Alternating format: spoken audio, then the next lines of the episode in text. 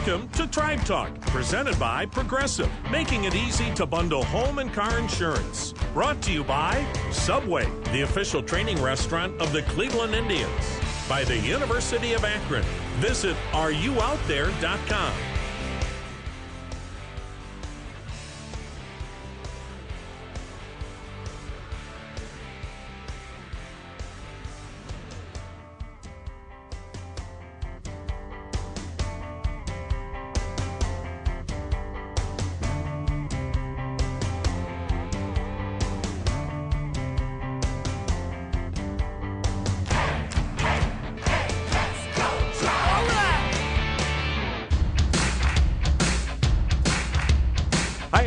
Welcome to Tribe Talk. Jim Rosenhaus along with you this weekend from a very quiet progressive field for the first time in a long, long time as the Indians' season has finally come to a close after Game 7 of the World Series on Wednesday night right here at Progressive Field. One of the greatest Game 7s in Major League Baseball history. Not easy for Tribe fans and players as the Indians come up short in 10 innings by a final score of 8 to 7 and the Chicago Cubs win the World Series for the first time since 1908. But certainly nothing to diminish what was a tremendous ride this season for the Indians as they not only won the American League Central Division but surprised Boston in the first round, the American League Division Series, defeated the Blue Jays in the American League Championship Series, and took the Cubs to the limit with a thrilling Game 7 before finally succumbing in those 10 innings by that 8 to 7 final score. And on this week's show, we will devote most of it to that magical night, Wednesday night at Progressive Field, a night that captivated the nation, not just downtown Cleveland, with one of the greatest Game 7s in MLB history. So stay with us. It's Tribe Talk, the first of our postseason shows, as we'll get rolling after this timeout on the Cleveland Indians Radio Network.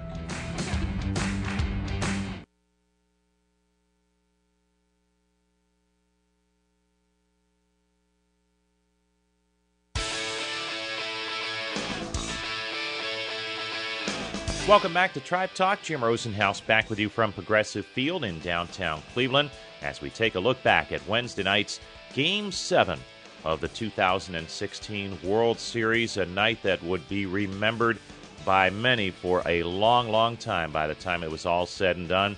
Certainly for Cubs fans as they won their first World Series since 1908, and for Tribe fans, well, it was the last loop on a roller coaster ride of a season one that uh, provided a lot of thrills, a lot of comebacks, and almost the ultimate comeback for the Indians as they were trailing most of the night, only to tie it up in the eighth inning before losing in the tenth by that eight to seven final score. A couple of things going into the ball game: the Indians were looking for their first World Series win in 68 years. You had to go back to 1948 to find the, the second of two World Series championships for the Indians in their proud franchise history. And for the Cubs, it was 108 years that they were looking to end futility in terms of winning the World Series going back to 1908. By the way, that was back to back World Series titles. They also had won it in 1907, but hadn't won it since. So 174 years combined in terms of title droughts heading into that game on Wednesday night, and that is easily the most of any matchup in World Series history. Now, Game 7s, it was only the 38th Game 7 in World Series history in the best of seven format. And the home team uh, victorious in nine of those last 10, so things were looking up for the tribe. The last time there was a Game 7 in the World Series, however, it was in Kansas City in 2014, and the Giants came away with the win that year, snapping that nine year win streak in terms of Game 7s for the home team winning. Also, the Indians had a 3 to 1 lead in the series, and the last time that the road team came back to win the last two and overtake a 3 1 deficit was 1979. The Pittsburgh Pirates did it at Baltimore that year, winning a Game 7 uh, to take the World Series championship. That was the We Are Family team that season. Game 7s for the Indians in postseason history. The 1997 World Series, that 11 inning, 3 to 2 heartbreaker down in Florida against the Marlins. And the only other time it happened was in the 2007 ALCS at Boston. They had a tough time on their way to an 11 to 2 loss in a game that was much closer than that late in the ball game. So that that kind of sets the scene for you heading into Game Seven on Wednesday night. The series all tied up at three wins apiece after the Cubs had won Game Five and Game Six. And uh, to set the stage, it was Corey Kluber against Kyle Hendricks, two of the best pitchers in the postseason to that point. How did it start? Well, Dexter Fowler was at the plate to lead things off. Fowler digs in, Kluber's pitch. Swung on, hit high in the air to deep center. Davis back, track, wall, leaps, it's gone. And Dexter Fowler's hit a solo homer to center field to start tonight's ballgame. His second home run in this World Series. His third home run in this postseason. And exactly what the Indians did not want happen has happened in the first batter of the game. Now, Kluber would settle down as he got through the first inning, only allowing just that one run, and was awfully sharp in the second. Here's the left handed hitting right fielder, Jason Heyward. Two down in the Cubs' second, 1 nothing Chicago. Kluber kicks, fires. Heyward swings, breaks his bat, floats one into shallow center. The shortstop, Lindor, there to make the catch. And Corey Kluber has a seven pitch second inning. Meanwhile, Kyle Hendricks, as advertised, was sailing along for the Cubs. Hendricks comes set, hands belled high the pitch, swung on a roller, headed to third. Bryant to second. There's one Baez relay. Got him. Double play. And once again, the Indians not taking Hendricks the other way, and that just plays into Kyle Hendricks' game. When you try to pull the ball and you roll over and get a lot of ground ball outs. But still trailing 1 0, the Indians would rally. In the bottom half of the third inning, Coco Crisp got it started. The wind and 1 1. Swung on line to left field. Base hit down the line. It's going to kick off the side wall to Zobrist. He'll throw to second. Crisp, head first slide. It's a double. Throw gets by everyone, but backed up at first by Rizzo. And there's the approach the Indians talked about, and Coco Crisp executed it perfectly slicing a double down the left field line the opposite way. And the Indians have their third hit, the tying run at second base. And then the Indians playing small ball very well had Roberto Perez at the plate. Crisp with the lead at second. Rizzo now is even closer to home. The pitch, he squares. He bunts third base line and the beauty. Rizzo up with it, turns, throw to first. Second baseman Baez kicks the bag, but a great bunt. Then it was Carlos Santana coming through for the Tribe to tie the game. Crisp takes his lead at third, the set in the pitch. Swung on line to right, base hit. We've got a tie game. Carlos Santana with a rocket to right. Crisp will score from third, and the Indians and Cubs are tied at one in game seven. However, in the fourth inning, the Cubs would grab the lead once again on a sacrifice fly after an RBI double by Willson Contreras. And then in the fifth, it was Javier Baez going deep. Kluber with the look in at Roberto Perez. Here's his pitch, and it's swung on, and there's a high fly ball. This one's hit to deep right center, and it's gone. Javier Baez, who has struggled in the World Series, goes deep, and the Cubs lead it four to one. And here comes Terry Francona He'll make the move right here. And at that point, Terry Francona decided to make a move to his bullpen. He had Andrew Miller loose and warming. And with Miller on in the fifth, Anthony Rizzo got things done. Here's the pitch. There goes the runner. The pitch is lined into right field, a base hit. On his way to third is Bryant. Picking it up is Chisenhall. They're going to wave Bryant around. Here comes the relay throw. He slides and he's safe. And the Cubs have added another run it's now 5 to 1 Chicago. Then in the bottom half of the fifth inning, Indians still trailing 5 to 1. Jon Lester came on in relief for the Cubs, and it was an inauspicious beginning for Lester as the Indians had a couple of base runners in scoring position. Now the 0 1 delivery. Bounced in there, gets away from Ross. Coming down the line is Santana. Racing around third is Kipnis. He'll try and score. He slides. He's safe. Two runs score on a wild pitch. And this place is alive again. It's the Cubs five, but now the Tribe three. Kipnis never hesitated, and the big key was David Ross. He deflected that ball and then he fell over and could not get up for just a moment. A moment in time that was enough for Kipnis to score all the way from second. So the Indians had battled back. They made it close, but again, Andrew Miller just wasn't quite as sharp as we have seen him most of the postseason, and really for that matter, since the Indians acquired him at the trade deadline at the end of July. Backup catcher for the Cubs, David Ross, in the sixth inning would pad the lead for the Cubs. Here's the one two. Swung on, hit high in the air to deep center. Davis back. Davis on the track at the wall, leaps. It is gone! David Ross has taken Andrew Miller out of the yard to center. The Cubs have their third home run tonight. And Miller, who had given up one run all postseason, has given up two runs tonight. And the Cubs have a 6 to 3 lead. And momentum once again swings the Cubs' way.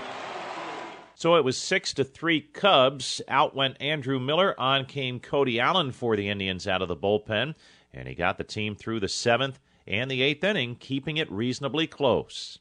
Allen's ready. Two strike pitch.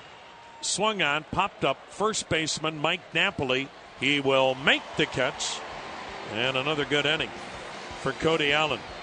Cody Allen was on the mound when the Indians clinched the division series at Fenway.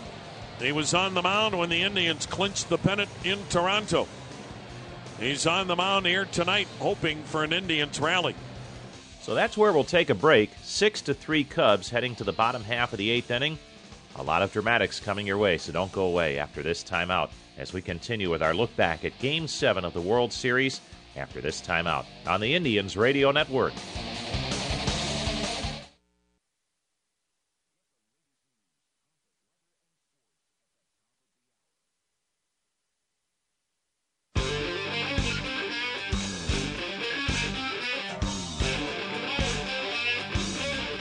Welcome back to Tribe Talk. Jim Rosenhaus back with you as we take a look back at Game 7 of the World Series this past Wednesday night at Progressive Field.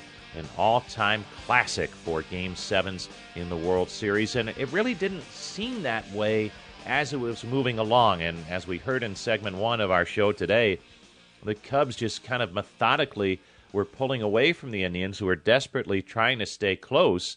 The score was 6 to 3 heading to the bottom half of the eighth inning.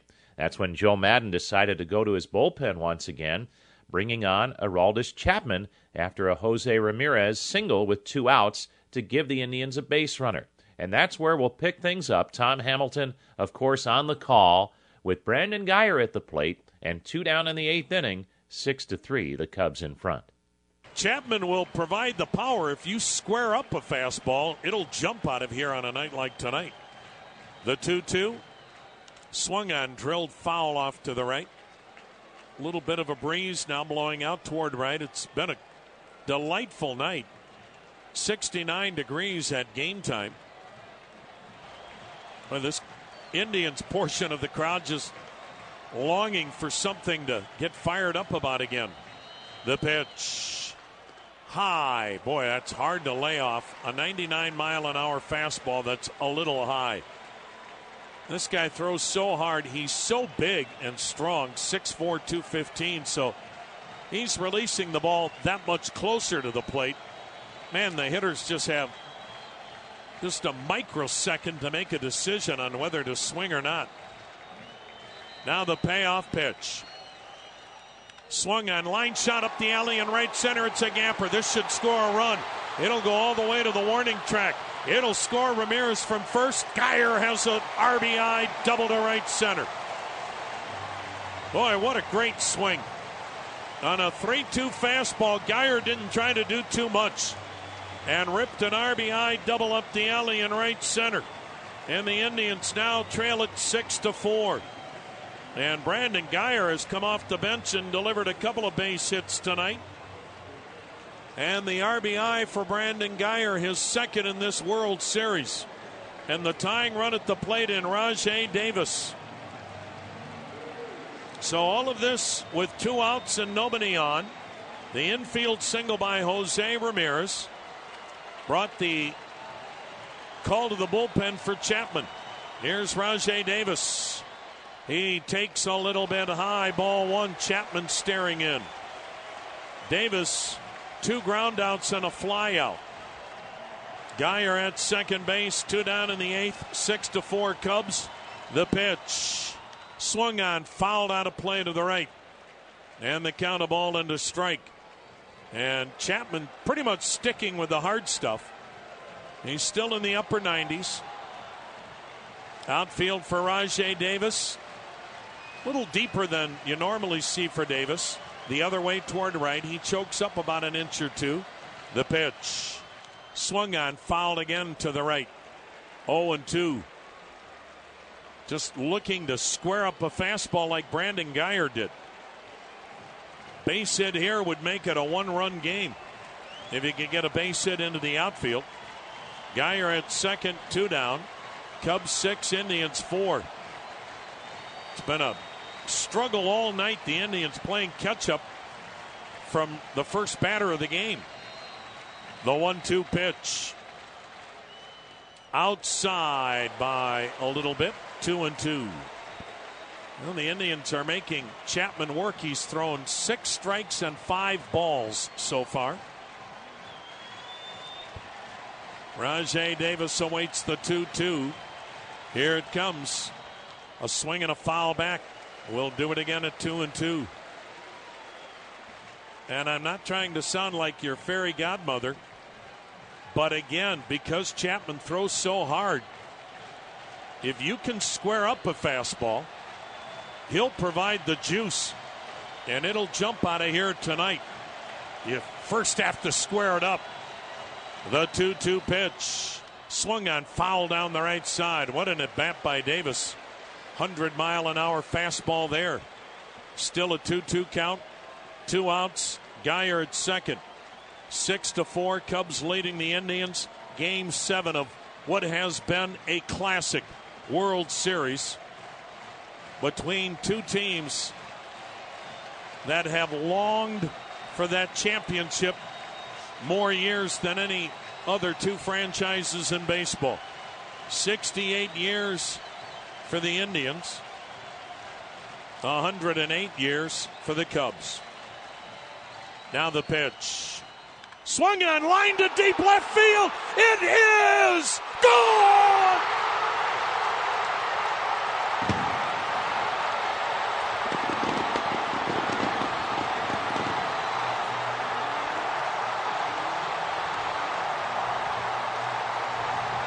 You should see the celebration out of the Indians' third base dugout. Rajai Davis. A bullet. Two run homer down the left field line, clearing the 19 foot wall. We are tied at six. The Indians could do no further damage against Chapman, and the game went to the top half of the ninth inning, still tied at six. The Cubs were threatening. They had Jason Heyward at third base, and that's when Francisco Lindor does what he has done so often at shortstop, with Dexter Fowler coming up to the plate. Fowler's had a good night, three for four. Started the game with solo homer to center. The pitch. Swung on, base hit, back up the middle, or is it Lindor behind second? Has it, throws him out from center field. A liner back up the middle. Somehow Lindor got to it on a bounce in shallow center, and he threw out Fowler. Well, folks, are the Indians Destiny's child? Aroldis Chapman was still on for the Cubs in relief, and he made it through the bottom half of the ninth inning. So the game went to extra innings, but not before a 17 minute rain delay. And when the Cubs came back out in the top half of the 10th inning, Bryan Shaw on the hill for the Indians, red hot Ben Zobrist and Miguel Montero came through to put the Cubs in front. Shaw, long look in. Now he's ready. The one-two delivery. Swung on, smashed to third base, hit down the line, headed toward the corner. Cubs take the lead. Almora scores. Rizzo into third, into second. Zobrist leaping in the air, jumps on the bag as the Cubs are back on top, seven to six. The set, the pitch, swung on ground ball, base hit into left. That'll score Rizzo. Everybody else moves up one, and that's what happens with the infield in. Cubs up eight to six. Montero with an RBI single, his first hit in the World Series. And Terry Francona is going to make another pitching change. It did not look good for the tribe at this point, but there was no quit in this ball club all year long, and Wednesday night was no different. Bottom half of the 10th inning, Brandon Guyer drew a two out walk and took second on indifference, and that brought Rajai Davis to the plate once again. Edwards is ready. The 1 0. Swung on line drive, base hit center field. Guyer's coming around. He'll score. It's an 8 7 ball game. And Rajai Davis has three RBIs in his last two at bats. And the Indians refuse to go home. They have never quit all season long. Would you expect anything else in game seven? So the Indians were to within a run, runner at first base is the tying run. Michael Martinez, who had come into the game as a defensive replacement, the last bench player that Terry Francona used on the night, as uh, he had no more, and Martinez took his plate appearance against Mike Montgomery. Davis edging off. He's the tying run at first, two down, tenth inning, eight to seven Cubs. The set by Montgomery, the pitch. Swung on a little dribbler toward third, charged by Bryant. Gloves throws to first. The Cubs have won the World Series for the first time since 1908. And a mobbing of Cubs players beyond the pitcher's mound. Michael Martinez with that slow dribbler to third. And Bryant made the play at first to end the ball game. What an incredible World Series. And in 10 innings, the Indians have fallen to the Chicago Cubs by a final score of 8 to 7 in arguably one of the most riveting and entertaining World Series in baseball history.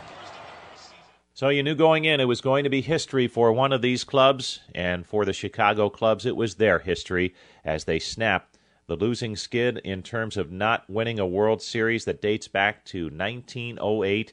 And the Cubs, this year's World Series champions. But certainly no shame for the tribe as they were a team that you get the feeling squeezed everything they could out of their roster.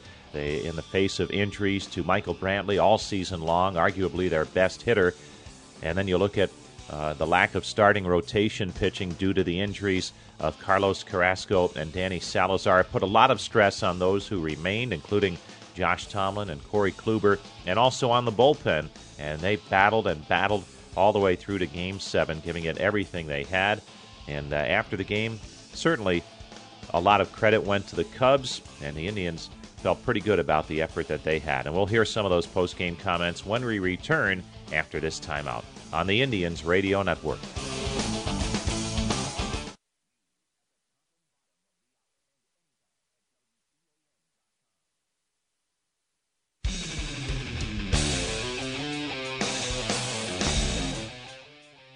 Rosenhaus back with you from Progressive Field in downtown Cleveland, where uh, the crews here are starting to put the ballpark to bed for the winter.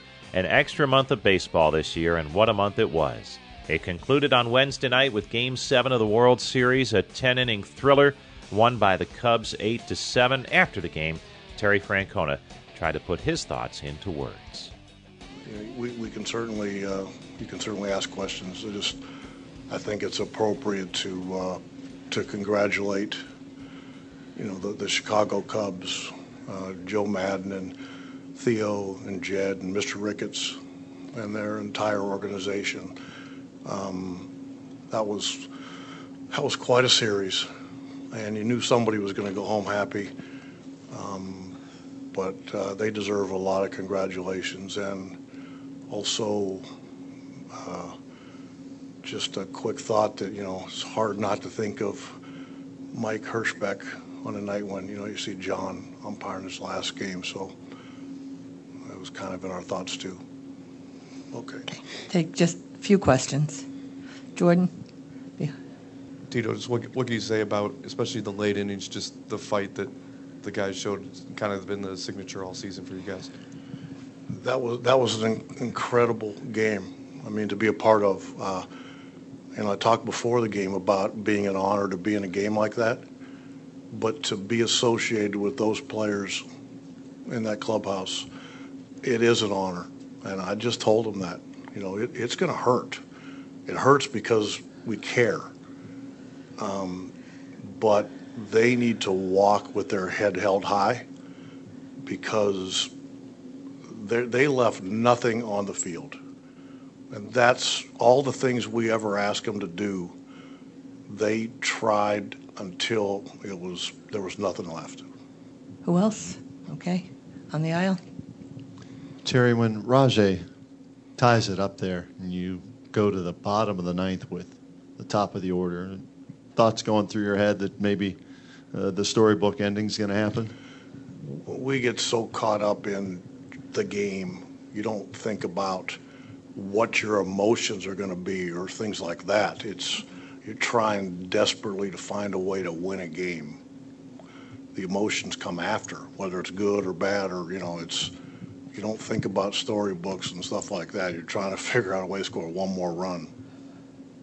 Jordan. Can you just speak to what Corey and Andrew gave you throughout the playoffs, and then what you saw from from them in this game? Yeah, I mean, what we ask our guys you know, I mean, for them to, for our starters to have the the guts to take the ball like Corey Kluber three times in a series, and the other two guys. And this is Trevor's third time. Um, and our relievers to, to be available for that much, that often, and be that effective. It's it's not luck. It's just it's it's will, and I think at times tonight they prove they're human, but without them, we, we don't get anywhere close to here. Okay, All thank right. you very okay, much Phyllis, for coming. Thanks for everything. That's Tribe Manager Terry Francona talking about the tough loss for the Indians on Wednesday night in Game 7 of the World Series. One of the heroes in that game, Rajai Davis, his home run tied it in the eighth inning, and his RBI base hit gave the Indians life in the bottom of the 10th and Rajai talked with reporters after the game about the night.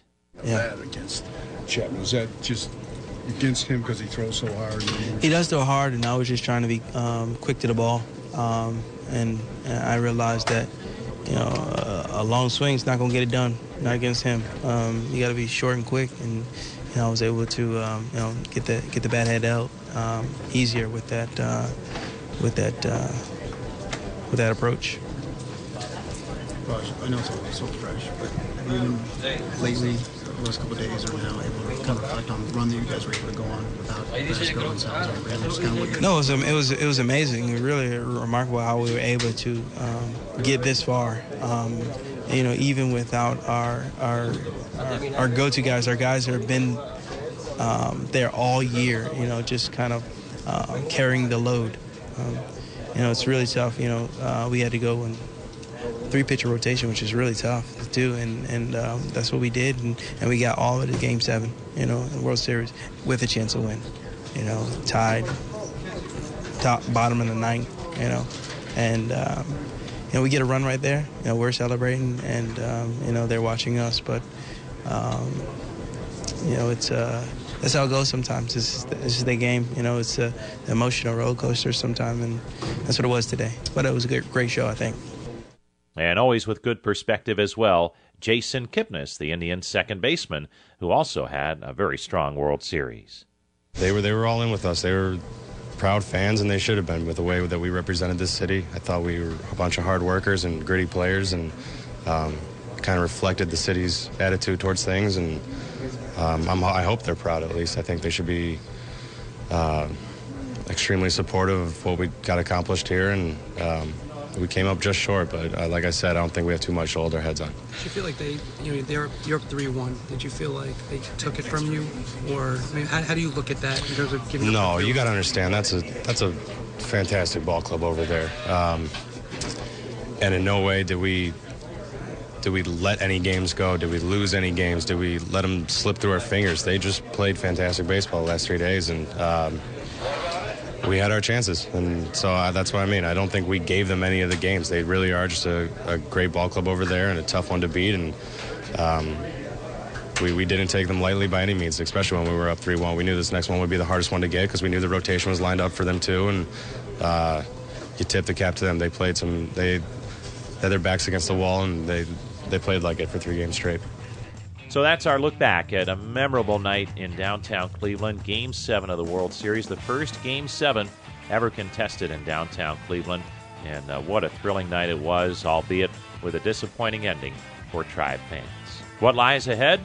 Well, Chris Antonetti, the Indians' president of baseball operations, and Mike Chernoff, the general manager, met with the media on Friday, and we'll get their thoughts on the season just completed and what lies ahead after this timeout on the Indians Radio Network.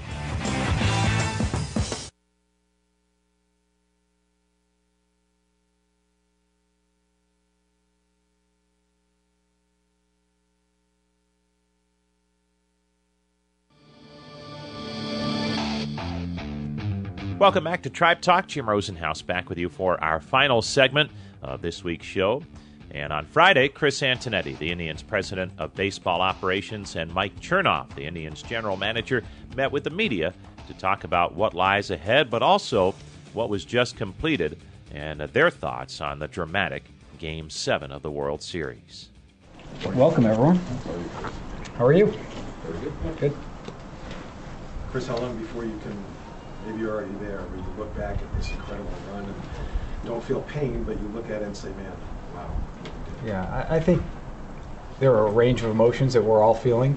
Pain certainly there. I'm not sure that's something that's going to go away anytime soon because we all desperately wanted to win that last game. But that won't overshadow the pride that we feel in thinking back and reflecting on the team and the grit, the resiliency, the perseverance they showed throughout the course of the season. And the really the accomplishment organizationally, uh, the amount of work that went into that's not just a few weeks, but it's years in the making with a inordinate number of people contributing to that our scouts, our player development staff, our trainers, our strength coaches, our front office, and then our major league team and major league coaches. So, you know, there's those range of emotions that you feel. Pain certainly still part of it, but there's also a great deal of pride.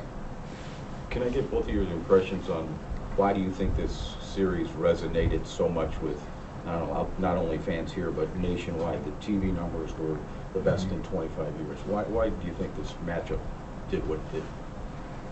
I think, um, I mean, it's hard to tell when you're in the middle of it. Sometimes you, you put your head down and you focus on what you can control and trying to win those games. At the same time, I think there were moments for all of us, probably fans, um, players, staff, all of us included, where you recognize 68 years and 108 years of not winning a championship.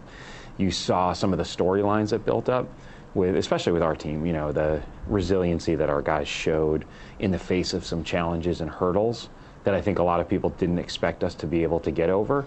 Um, you see some of those things, and I think it built a great narrative that people bought into. Um, and it was really fun for us to enjoy in that process. So I don't know if that was it, um, but you could see two cities really supporting their teams uh, jumping in behind them and kind of living through their own values as cities in doing that, and that, that builds a broader narrative that probably engaged a lot of people nationally. There were a lot of young people that were around the ball. Do you think that built up more of a, a, a connection to the game of baseball with younger potential fans? I hope so. I mean, I watched our, both of our sets of kids were incredibly engaged. You could see the excitement around the ballpark. Um, you know, I think it was a special moment for this city, for Chicago, nationally, with people kind of um, buying into this. So I, I, certainly hope so. I think hopefully it was great for the game. It was obviously a tough, really tough day for us and loss in the end. But even the resiliency that we showed in that game um, brought out some of the best qualities in our team, I thought. And hopefully that's something that young fans uh, we'll engage, we'll continue to engage with. Can you talk about the op- of the options that moves you made today? Sure. Sure. I think first uh, extending Tito's or exercising those options really easy decision and actually something we had talked about a while ago. But uh, he's made a huge difference on our franchise, and to have him as our partner moving forward is something we're really excited about. And then with Carlos, uh, I think his play for, speaks for itself, and the performance he had this year, uh, both on the field, the the mindset that he had, his team first approach, his willingness to do anything to help the team, made the made the decision to exercise his option really easy for us as well. And what about the front office uh, moves you made too?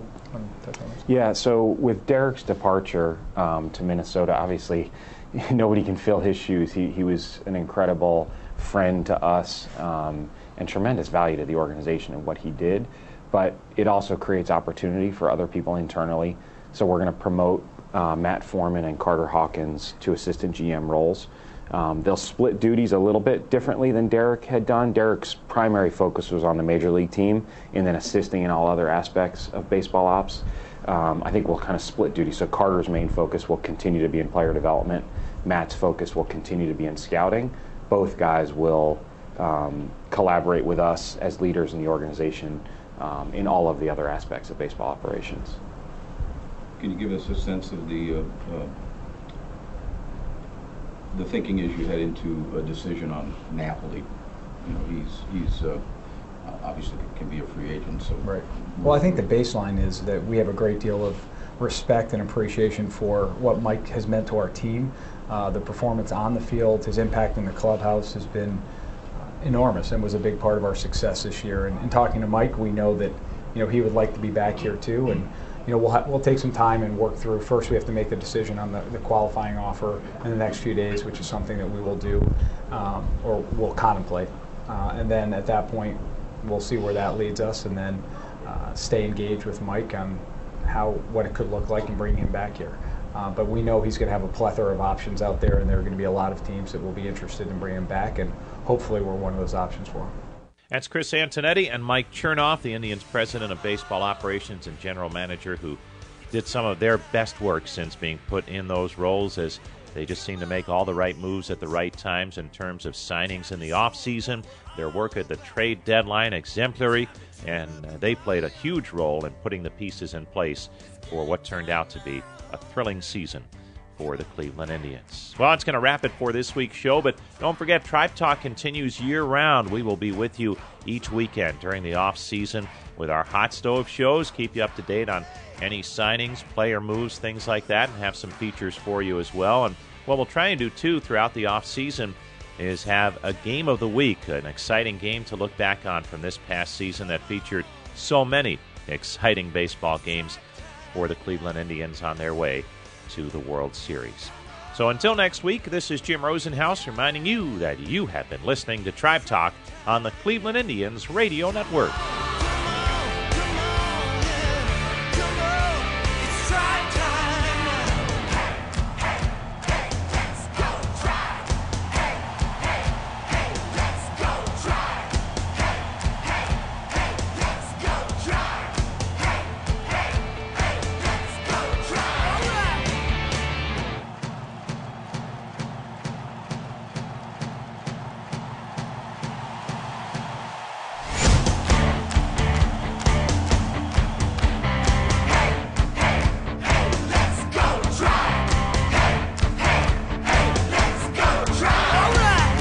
Listening to Tribe Talk, presented by Progressive, making it easy to bundle home and car insurance. Brought to you by Subway, the official training restaurant of the Cleveland Indians. By the University of Akron. Visit areyououtthere.com